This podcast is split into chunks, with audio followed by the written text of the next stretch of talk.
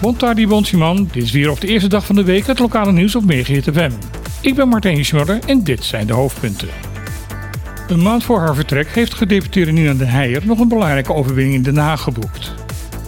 Vandaag is namelijk bekend geworden dat de ouders die verantwoordelijk zijn voor intensieve zorgkinderen een eenmalige uitkering krijgen van 1437 dollar. Dit bedrag krijgen ze omdat de wetgeving, waarbij de ouders net zoals in Europees Nederland een dubbele kinderbijslag gaan krijgen, te lang op zich laat wachten. De verantwoordelijke minister Carole Schouten van Armoedebestrijding was in eerste instantie in het geheel niet bereid om in Caribisch Nederland deze groep ouders extra te gaan ondersteunen.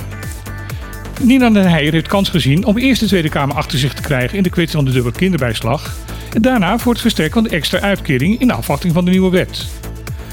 Vandaag is dus bekend geworden dat ook in het geval van de extra uitkering de minister is gezwicht voor de druk van de Kamer. Volgens de Tourism Corporation Bonaire is het nieuwe beleid van Bonaire om in te zetten op de wat meer premium toerist succesvol.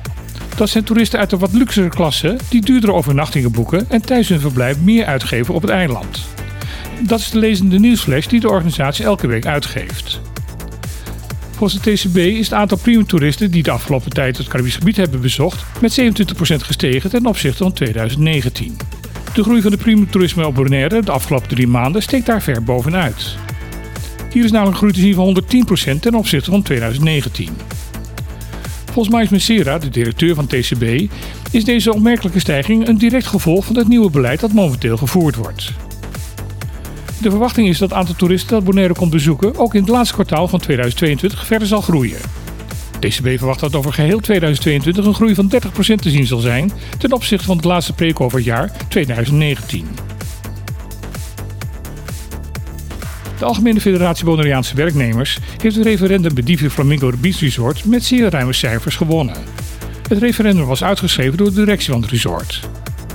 Op deze manier moest duidelijk worden welke vakbond de werknemers mochten gaan vertegenwoordigen bij de komende onderhandeling over een collectieve arbeidsovereenkomst voor de werknemers van Divi Flamingo. Er werden 67 stemmen uitgebracht, daarvan bleken 4 ongeldig te zijn.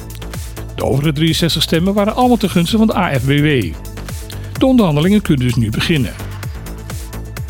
De vakbond heeft daarbij aangegeven dat ze graag veranderingen zouden zien in de arbeidswet BES.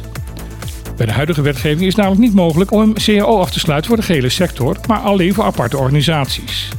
Daar zijn er momenteel grote verschillen in arbeidsvoorwaarden op Bonaire voor mensen die in principe hetzelfde werk doen. Dat probleem zou de AFBW graag opgelost zien.